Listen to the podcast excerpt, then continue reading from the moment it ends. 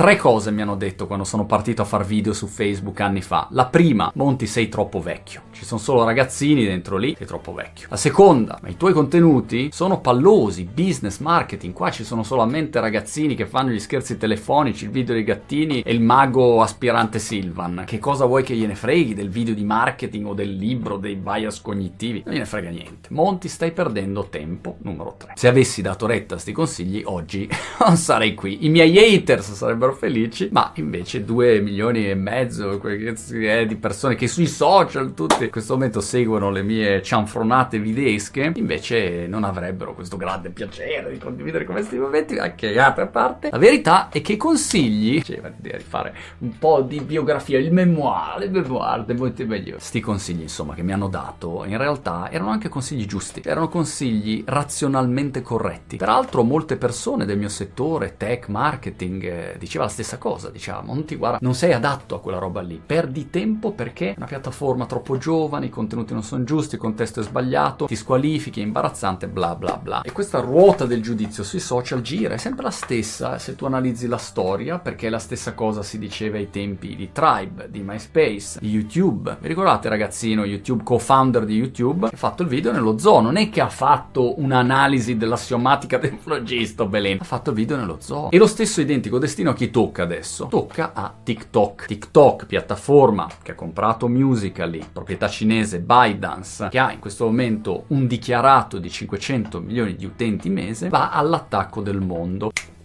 E a mio parere questa piattaforma è molto interessante. Io sono partito da 10 giorni, ero registrato, non so, due anni fa l'account, quando era Musical.ly e non ci avevo capito niente e non capivo come potesse funzionare per me, perché in pratica Musical.ly è nata per fare playback di canzoni, ti mettevi lì e vedevi queste ragazzine di 10 anni cantavano in playback Taylor Swift o Justin Bieber. E tu capite bene che se fai l'imprenditore o se sei un professionista, ma che playback è playback, non c'ho nulla da playbackare. Per cui sono rimasto dormiente ma osservante importante. All'estero ha cominciato a esplodere sempre di più TikTok. Nel mondo business, gente tipo Gary Vaynerchuk, Gary V, è da mo' che dice ecco TikTok, TikTok, TikTok, ma fino a questo momento in Italia non aveva molto senso. In che senso non aveva molto senso? Non aveva molto senso per il business, per il professionista, per l'azienda che deve fare una comunicazione e a meno che fosse nel mondo musicale non c'erano gli estremi, cioè non si incastravano gli astri nel modo giusto e spesso sai quello che avviene all'estero è bello bello però non si adatta poi a singolo paese. Devi aspettare il momento giusto e per me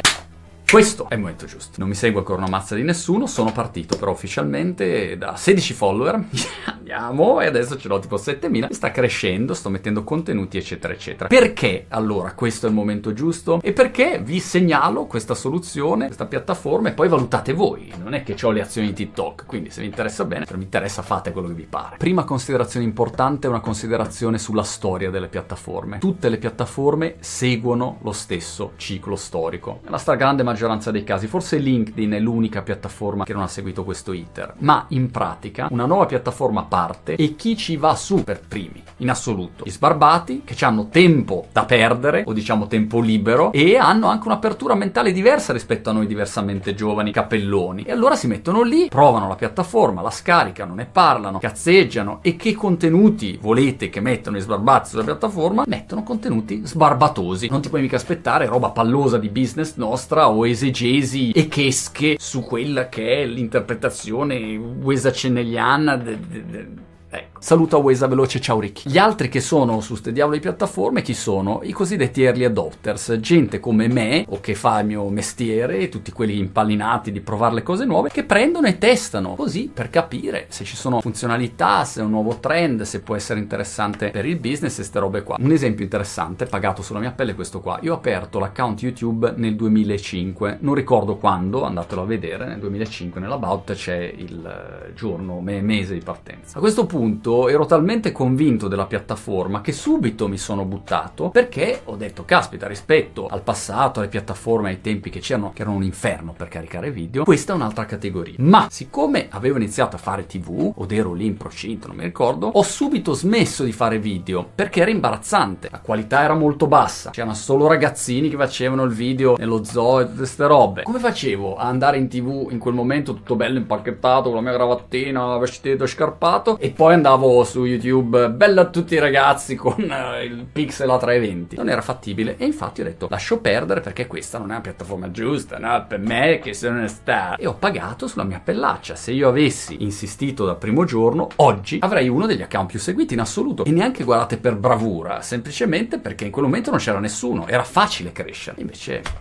non l'ho fatto. Seconda considerazione importante, il percorso delle piattaforme a livello di attenzione è sempre stesso. Quando i numeri ci sono, le aziende arrivano come falchi sulla preda. Quando arrivano le aziende, l'età inevitabilmente si alza perché le aziende portano dietro un ecosistema di interessi economici, arrivano i personaggi, arriva tutto il mondo più adulto, l'età si alza delle piattaforme fino a raggiungere un livello di maturità. Pensate solo che Facebook è partito nel college, quindi un'età bassa, non bassa come quella di TikTok, ma comunque bassa, giovani, giovincelli, oggi, almeno qua in Inghilterra, dato la scorsa settimana, è più frequentato da diversamente giovani che da sbarbati.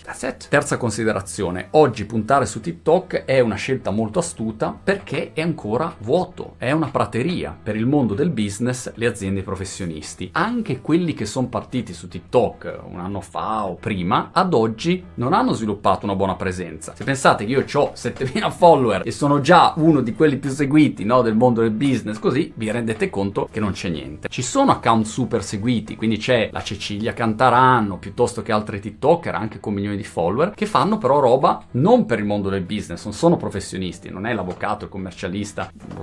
E questa situazione di vuoto legislativo, voi capite, è un grande vantaggio. Se tu parti giusto in questo momento qui, puoi prendere un vantaggio enorme rispetto alla concorrenza proprio a livello di seguito, di attenzione, che TikTok torna clamorosamente utile appena si alza l'età. E quello succede, ripeto, è un fatto storico. La gente che non comprende, pensa con pregiudizio che la piattaforma sia solo di bambini, bimbi, micchia, semplicemente gente che non ha vissuto la storia dei social, che hanno, ricordiamocelo, un percorso a onda molto chiaro. Se tu la prendi troppo presto, mm, non riesci a cavalcarla. Sono quelli che magari sono partiti due anni fa facendo i video musicali, sei un avvocato, uno stratega del web e sei lì a fare le, le belle statuine. No, devi fare dei contenuti adatti alla tua professionalità, non è che ti devi svilire in nome della piattaforma, non è che balli e canti perché lì si balla e canta, no, tu fai del tuo e poi valuti se la piattaforma è giusta e cerchi di raggiungere le persone giuste. Ma l'onda la prendi al momento giusto, sei alla grande, ti trasporta avanti e se aspetti troppo invece ti travolge. Fatta allora questa premessa storica, ci chiediamo perché proprio adesso e nei prossimi sei mesi sto TikTok può esplodere in Italia. Ci sono varie motivazioni. Una motivazione principale è che la reach organica dei Facebook, YouTube, eh, Insta è in crollo sempre di più, è sempre più difficile. Sono pieni di gente, sono saturi. È passato ormai qualche anno, avevo fatto un video dal titolo YouTube è morto, quando doveva partire Facebook Video. Infatti in quel momento YouTube era morto, era saturo completamente del motivo per cui Facebook è esploso. Poi Facebook ha avuto i suoi casini, YouTube adesso è tornato in grande auge, ma sono piattaforme veramente, veramente piene, piene, piene, piene, piene. TikTok invece è aperta, open e in più ti vuole dare organicamente una reach. Tu che sei mister nessuno, carichi un video qualunque e magari a culo fai un sacco di views, hai seguito, mentre invece Instagram e Facebook la reach organica ad oggi non te la danno perché vogliono